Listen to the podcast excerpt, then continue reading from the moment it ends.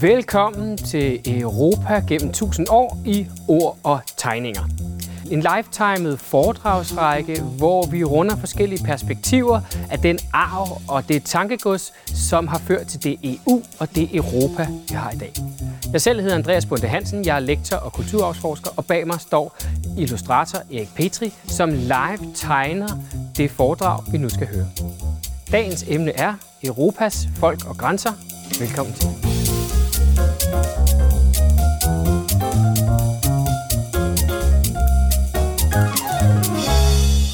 Hvor går egentlig Europas grænser?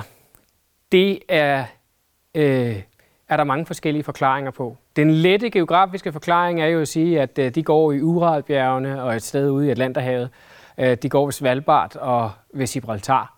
Men der er en kulturhistorisk øh, grænse, der er øh, noget andet. Og i særdeleshed, når vi snakker den kulturarv og det tankegods, som EU er gjort af i dag. Derfor vil vi i dette foredrag udfordre, hvor Europas grænser går i et historisk perspektiv, øh, og hvordan de har været behandlet af politikere gennem tiden, og også lidt om de folk, der bor i Europa. Europas far var fra Mellemøsten. Europa var en prinsesse, som boede i Fønikernes land i det nuværende Syrien og Libanon. Hun blev bortført af Søvs, og de fik sammen barnet Minos, som har lagt navn til de minoiske kulturer på Kreta. Allerede her møder vi jo øh, en definition eller en idé om Europa, som ikke ligesom korresponderer med øh, kontinentalsoklerne, hvis man vil sige det. Altså, at rent mytologisk, hvis vi fortaber os i forhistorisk tid, så hænger det, vi kalder øh, Mellemøsten og Europa øh, i dag, de hænger fuldstændig uløseligt sammen. Eksempler på det er mange. Vi har græske kulturer. Den græske kultur regnes som sådan kernen i den europæiske civilisation, eller moderen i hvert fald.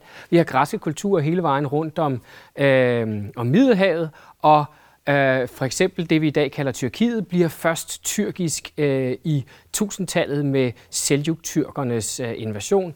For mig som arkeolog og kulturarvsforsker, så er tusindtallet relativt sent i den lange historie. Så indtil da kan man sige, at øh, den del, vi i dag kalder øh, øh, Anatolien, Lilleasien, det område der, øh, har også været græsk og europæisk. Hvem var europæerne? Jo, de første europæere, det var indoeuropæerne. Indoeuropæerne kommer ind i midten af bundestenalderen med det, vi kalder enkeltgravskultur. De kommer altså ikke ind med landbruget, som man måske troede før i tiden. De kommer ind i midten af øh, landbrugstiden, og de har en helt ny kultur med sig.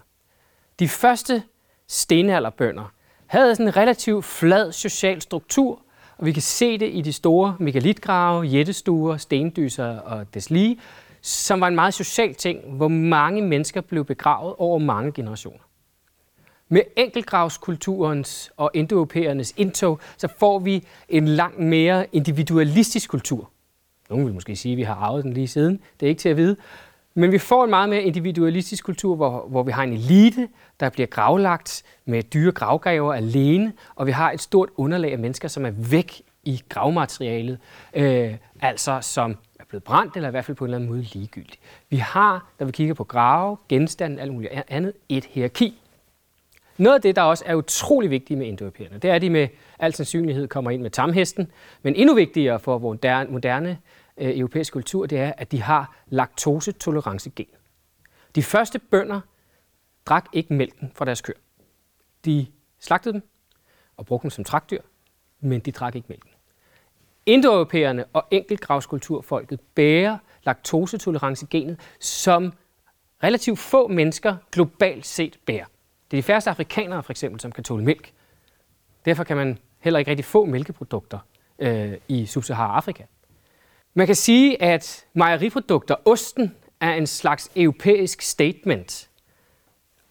Der findes ingen steder i verden, hvor man har så rig en ostekultur, som man har i Europa. Og det er noget, øh, der er nedarvet fra indoeuropæerne og bundestenalderen, og noget, der er meget særligt europæisk. Europas folk har altid vandret og ændret sig, men op igennem oldtiden havde man også nogle faktorer, der ligesom gjorde, at øh, de blev på samme sted. For eksempel Romeriet holdt rimelig meget de etniske masser i ave. Da Romeriet kollapsede omkring 500, sker der en massiv folkevandring. Perioden fra lidt før 500, 400-tallet frem til omkring 800 er det, vi kalder folkevandringstiden. Og det er fordi, da Romeriet kollapsede, opstod der et magttomrum, som gjorde, at en masse folk begyndte at bevæge sig, og vi fik tegnet det etniske landkort, vi har i Europa den dag i dag. Hvorfor man har en sproglig og kulturel sammenhørighed i de slaviske lande, er noget, der sker i den her periode. Hvorfor vi har en sproglig og kulturel samhørighed i de germanske lande, er noget, der sker i den her periode. Og så videre, så videre. Først og fremmest var det nogle store horder af germanske, germanske stammer, som begyndte at bevæge sig. Øh, og vi har germanske stammer, der når så langt som til Spanien, til Nordafrika. Så der er også nogle etniske forbindelser, som er væk den dag i dag. Men i det store hele, så får vi altså det etniske landkort, vi kender den dag i dag i øh, folkevandringstiden.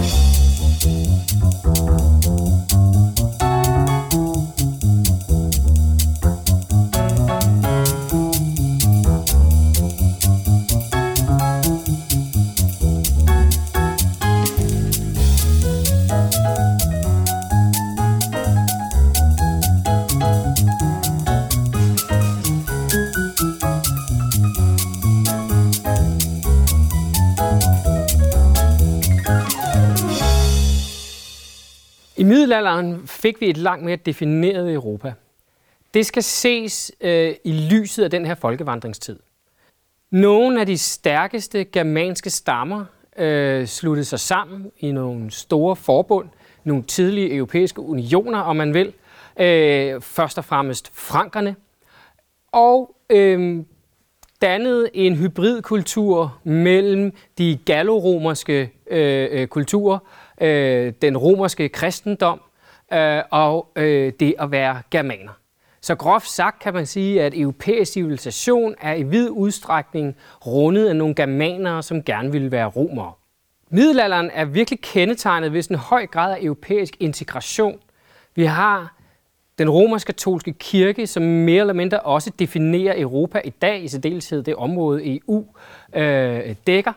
Som en faktor, vi har nogle dynastier, der går på tværs. Og så fik vi nogle etniske folk, som ligesom slog sig ned. Men hvor gik grænserne så for Europa i middelalderen? Og hvad har det betydning i dag?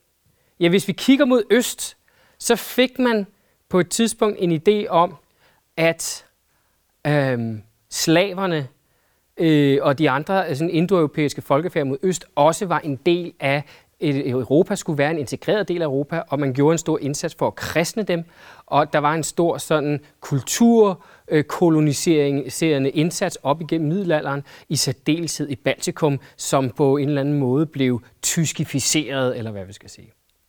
Dermed kom store områder i Østeuropa, i særdeleshed Baltikum, også ligesom til at øh, høre til det europæiske kerneland.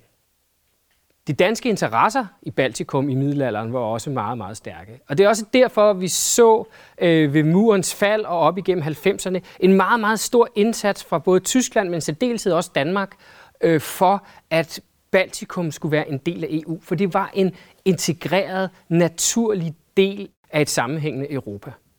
Hvis man kigger på grænserne mod syd i middelalderen, så er det her, hvor der lige pludselig bliver trukket en grænse i Mellemøsten.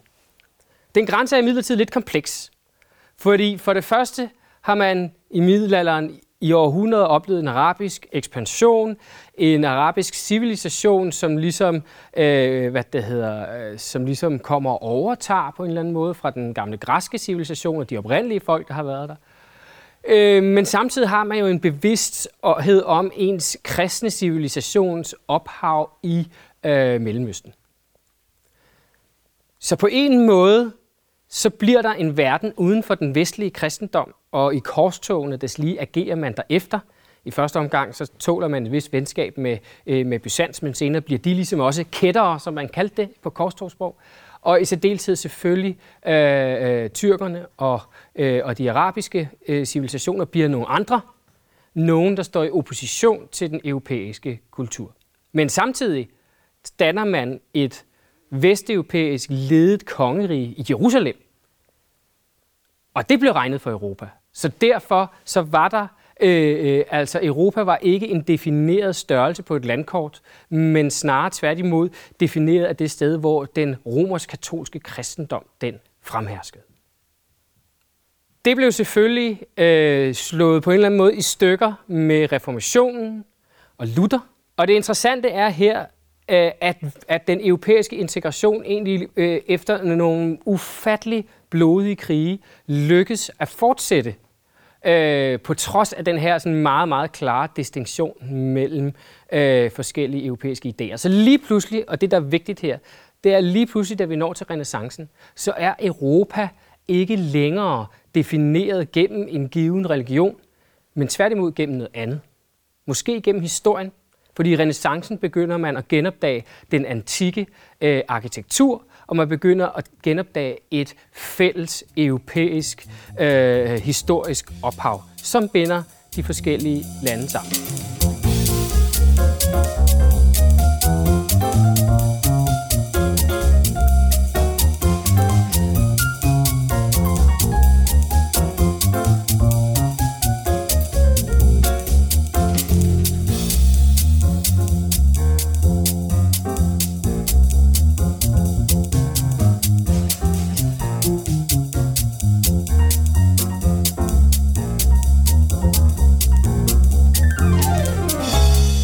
Forskellen mellem det katolske og det lutheranske er, øh, skal man huske, for det første ikke en etnisk konflikt. Øh, nok kan vi se, at øh, de romanske kulturer er overvejende mere øh, katolske, og de germanske kulturer er overvejende mere øh, lutheranske, men øh, det er mere komplekst som så. Bare at se på Tyskland, hvordan man er sådan overvejende katolsk i det meste af Vesttyskland, for eksempel helt op til Køln. I vores dages politik, der øh, bliver der ofte sådan opstillet sådan en unaturlig, øh, et unaturligt modsætningsforhold mellem det øh, protestantiske og, øh, og det katolske, nok blandt andet på grund af nogle tænkere i starten af 1900-tallet, blandt andet Max Weber, som mente, at der fandtes en særlig sådan protestantisk økonomisk tænkning. Øh, men sandheden er, at øh, den økonomiske tænkning, som han refererer til, som er nøjsom, øh, og sådan helhedsorienteret, at den øh, er også øh, til stede i for eksempel det, øh, det katolske Sydtyskland og øh, store dele af Norditalien og i Polen og forskellige andre steder.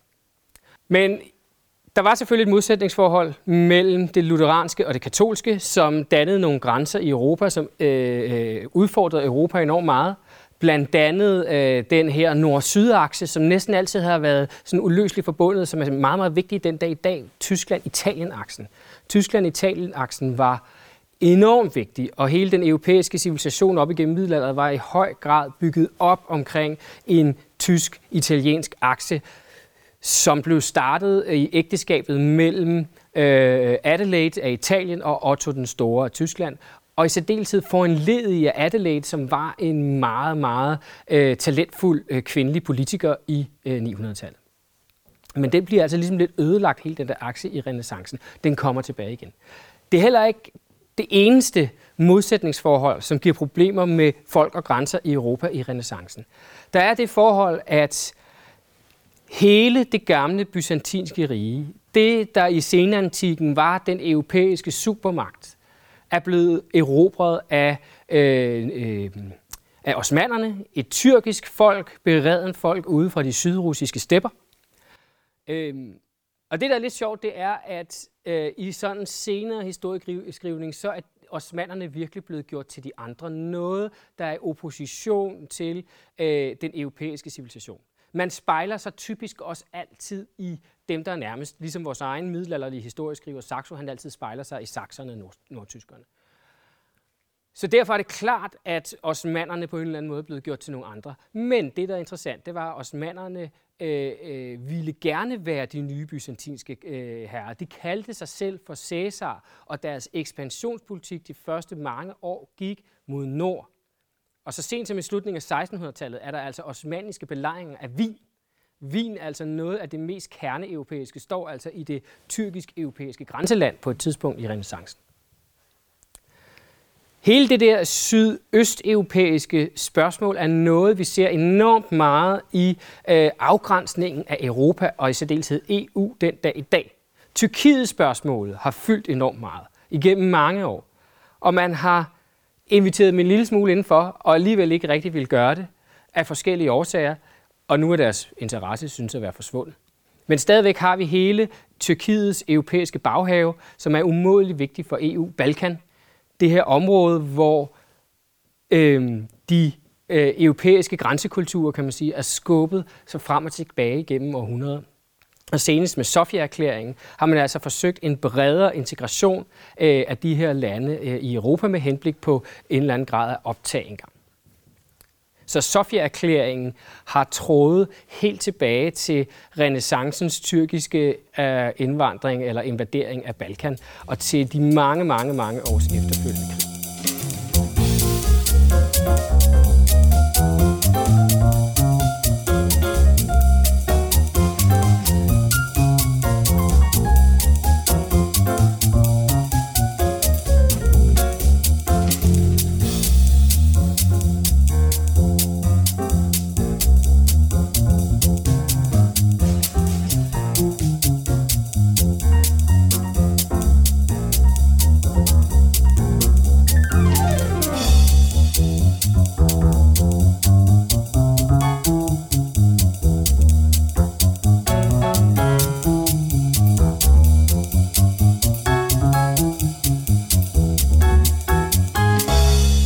I renaissancen startede også den lange proces, som skulle gøre europæerne til globale magter, nemlig koloniseringen.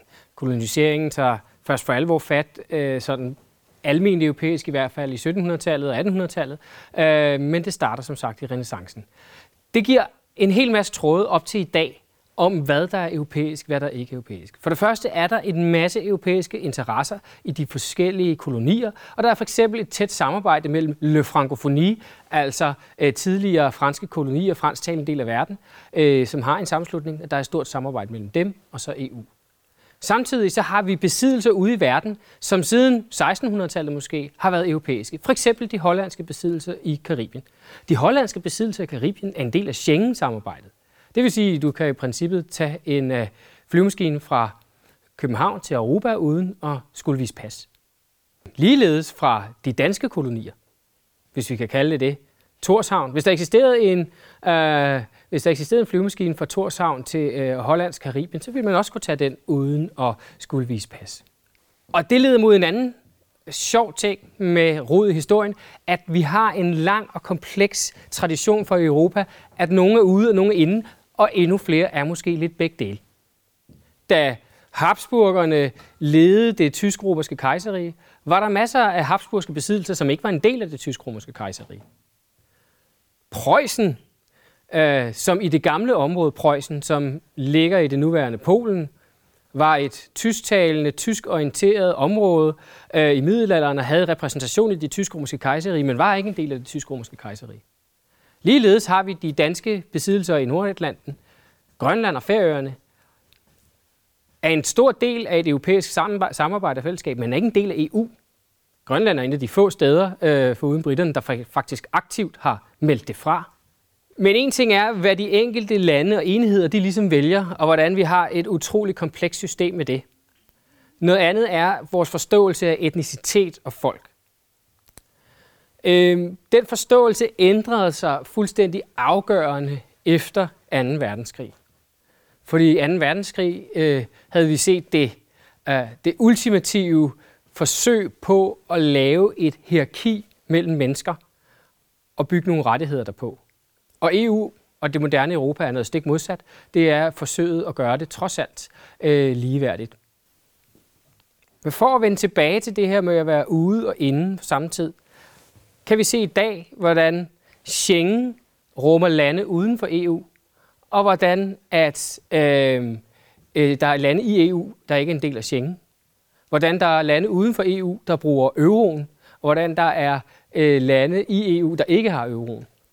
Øh, som historisk forlæg er det ret interessant, at i de europæiske unioner, der var øh, tidligere, der havde man ikke fælles mønt, fordi fælles mønt er det ultimative symbol på selvstændighed. Vi har jo i vores moderne nationale forståelse en øh, selvstændighed og en kulturforståelse, der ligesom ligger over det etniske, som vi var inde på før. Man kan sige, at der, man har fundet fælles fodslag mellem en centraleuropæisk kulturforståelse, som er en sådan etnisk, folkekulturel forståelse, som handler om på et åndeligt eller fysisk være en del af et givet folk, til en kulturforståelse, der er mere fransk, vores dage måske også amerikansk, der handler om, at hvis man byder ind på nogle givende værdier, så er man ligesom indenfor.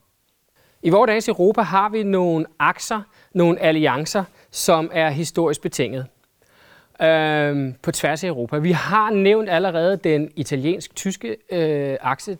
I historisk perspektiv er det måske den aller, aller vigtigste øh, akse, fordi det er den, der ligesom var grundstenen i den europæiske civilisation i 1000 år, fra omkring 800 til omkring 1800. I dag ser vi også, hvordan den tyske orientering går enormt meget mod Italien. Vi ser, hvordan at den tyske coronahjælp for eksempel gik til Italien som de aller, aller første. Så har vi en anden akse i Europa, øh, som er utrolig vigtig. Det er den tysk-franske akse.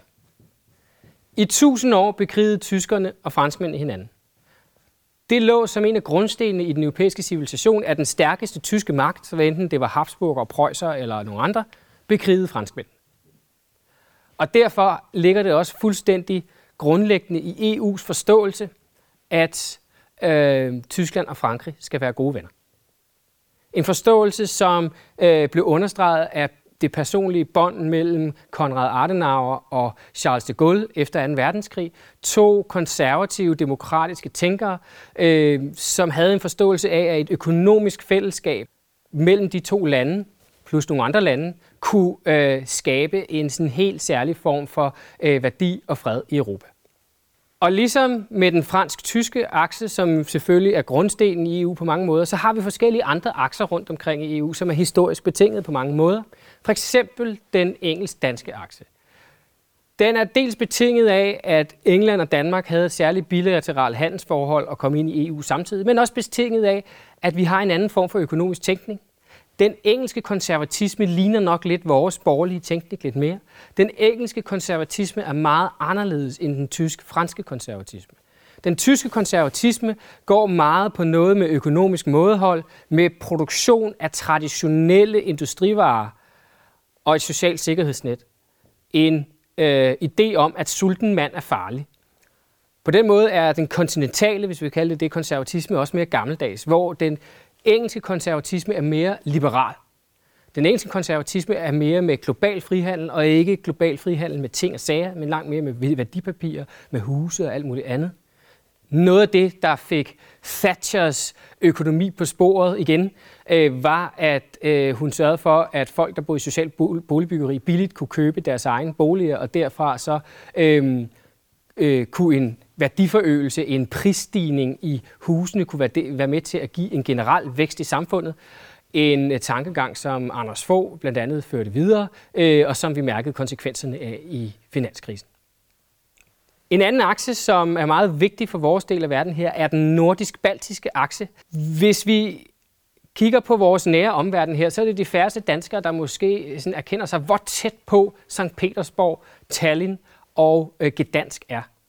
Så derfor så var man ligesom i Danmark i, under den kolde krig, ligesom i første linje på mange måder. Og vi havde de her baltiske lande, som altid har orienteret sig meget mod Skandinavien, også til dels Polen, i hvert fald de sådan nordpolske havnebyer. Og derfor var det meget tæt på, da elektrikeren øh, Lech Walesa i øh, omkring 1980 begyndte at gøre oprør og kræve bedre rettigheder for sine værfsarbejdere i Gdansk. Han har siden udviklet sig til at blive en stor europæisk politiker på linje, linje med sin øh, digter, øh, kollega fra Tjekkiet, Václav Havel, som på samme måde lidt brugte sin profession som indgang til det at løsne et, øh, øh et, et diktaturbånd og blive en integreret del af Europa. Václav Havel han skrev teater, øh, digte, teaterstykker og alt muligt andet, og brugte satire og humor meget til at, at gøre grin med magthaverne på en ret subtil måde. Uffe Anders Få var blandt de øh, allerfremmeste kræfter i østudvidelsen, og den her sådan massive østudvidelse, der kom i 2004, er jo den største udvidelse, som øh, som øh, Europa, EU nogensinde øh, har lavet, øh, og med en masse meget, meget fattige lande. Men hvis man øh, øh, rejser i Baltikum den dag i dag, så kan man virkelig se øh, ikke alene, hvordan projektet lykkes, men også, hvordan de her lande er enormt skandinaviseret. skandinaviseret. Altså i Tallinn er der Øh, øh, skandinaviske virksomheder overalt, for eksempel. De orienterer sig meget mere mod os, end vi egentlig gør mod dem. Paradoxalt nok. Spørgsmålet er, om vi kan bruge det her til at, en erkendelse af, hvor grænsen skal gå øh, i fremtiden. Nu er England ikke længere en del af EU, men er det en del af Europa. Øh, og hvad med Tyrkiet, de Balkanlande, som er med i Sofia-erklæringen, øh, og hvad med de andre øh, østeuropæiske lande på den anden side? Der er en historisk årsag til, at det var nogle andre lande, der stod i første række. Men mange af de lande har stadigvæk været en del af europæiske projekter, f.eks. det østrig-ungarske kejserige eller det lige på et eller andet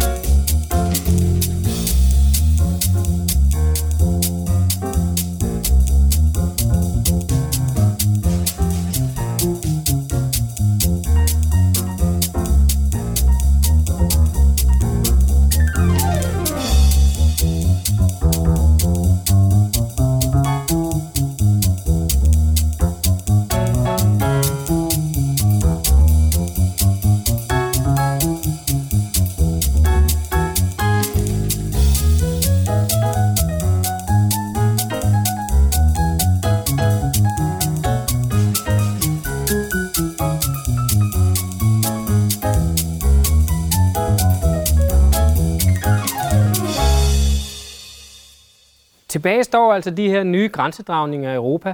Med Sofia-erklæringen et Europa, som orienterer sig mere mod det her øh, lidt problematiske område, Vestbalkan. Øh, også det er sådan et af de seneste øh, områder i, i europæisk grænseland, som har været i krig. Ikke? Men det her lidt problematiske område, som har været øh, problematisk meget længe.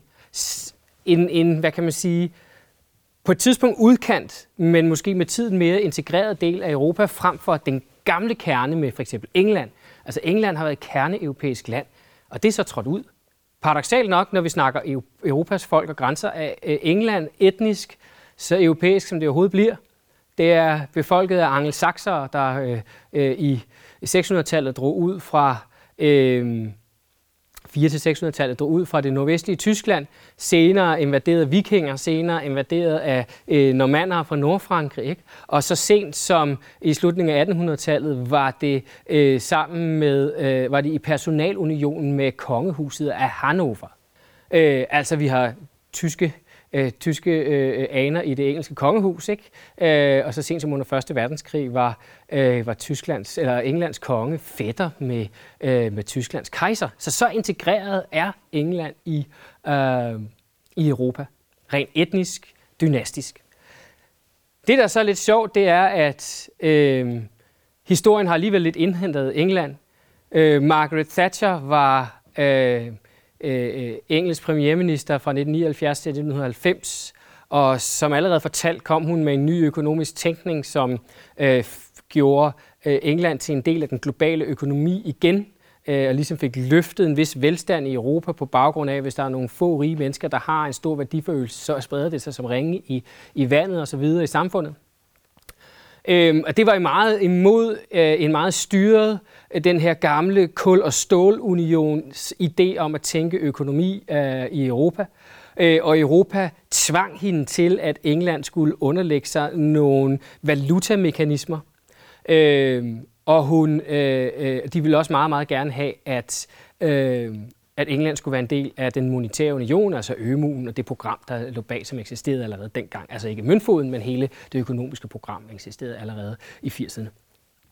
Øh, og det endte med, at Thatcher blev øh, væltet af sine egne, fordi hun med tiden blev for anti-europæisk. Eller i hvert fald for meget en anden europæisk tankegang end den gældende sådan, øh, kontinentale konservative europæiske tankegang. Og der havde hun trods alt så mange partifælder i sit eget engelske parti, der i hvert fald i forhold til, når det galt sådan økonomisk rationale og den slags, var orienteret mod kontinentet i en grad, at de altså fik afsat hende, fordi de mente, hun spillede hasard.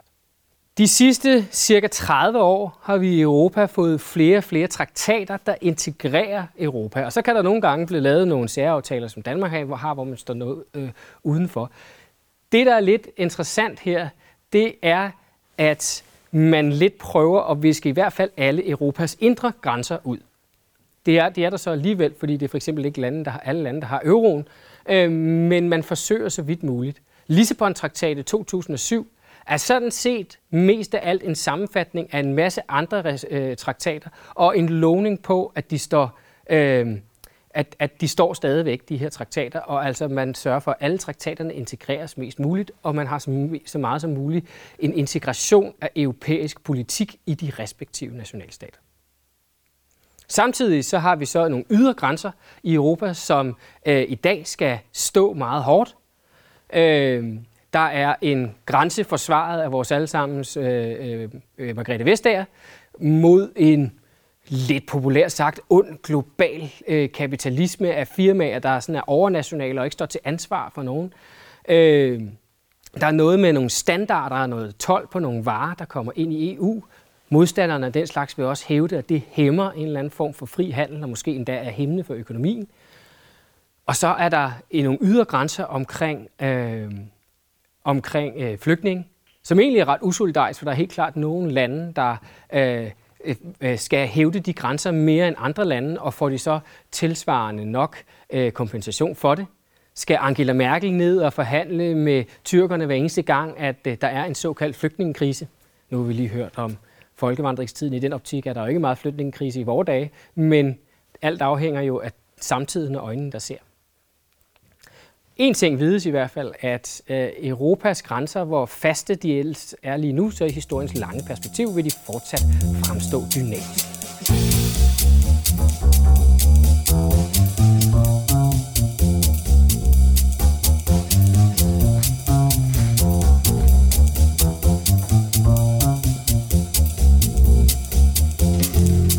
Nå Erik, nu står vi her foran dit færdige produkt, som du har tegnet simultant med, jeg har fortalt. Og hvad synes du var den mest spektakulære fortælling i fortællingen, om så at sige?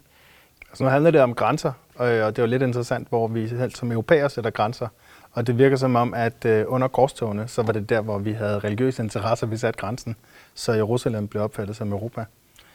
Det synes jeg var meget sjovt. Og det er nemlig sjovt, og det er også sjovt, hvordan der er jo både en sammenhørighed og nogle grænser. Altså, der er øh, en verden, som ikke er kristen, som dermed ikke er Europa. Og der er et Europa, som strides på det her tidspunkt enormt meget, men når de går i korstog, så kalder de sig alle sammen for franker. Fordi de, har, de områder, de kommer fra, kan alle sammen på en eller anden måde føres tilbage til Frankrig, så de bliver bare alle sammen kaldt for franker. Så det er enormt sjovt, ikke? Så franker i lige med europæer, kan man sige. Øh, og jeg bider jo mærke i her øh, din tegning af de Gaulle og Adenauer. Nu i vores forrige foredrag, der talte vi om, at du havde tegnet Adenauer, det var Europa som idé. Men her øh, har du sådan on top of your head, uden at have noget billede, lige tegnet et billede af, af de Gaulle. Kan du lige se noget om den sjove måde, du har tegnet ham på? Jamen han er jo kendetegnet ved, at han har sådan en meget lang hals. Altså for det første er han ret høj. Lang hals, og så har han en kæmpe stor næse og så har han sådan en lille hat på hovedet. Ikke? Ja, det er sjovt, han altid gerne vil portrætteres, eller ofte er blevet portrætteret i sin gendarm uniform. Ikke? Det her med, at han var leder af de frie franske tropper, har åbenbart været så vigtigt, så, så han har beholdt gendarmuniformen. Ikke? Jamen, det, han er da også helt klart skilt sig ud. Der er ikke andre, der render rundt med sådan en her. Så. Ja, tusind tak, Erik.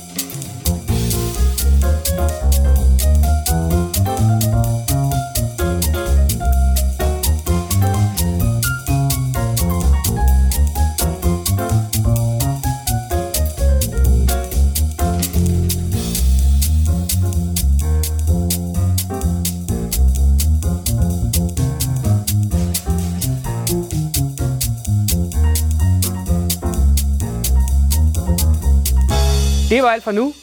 Erik Petri og jeg takker af øh, og vender tilbage med det tredje foredrag i vores foredragsrække, som handler om handel og entreprenørskab i Europa.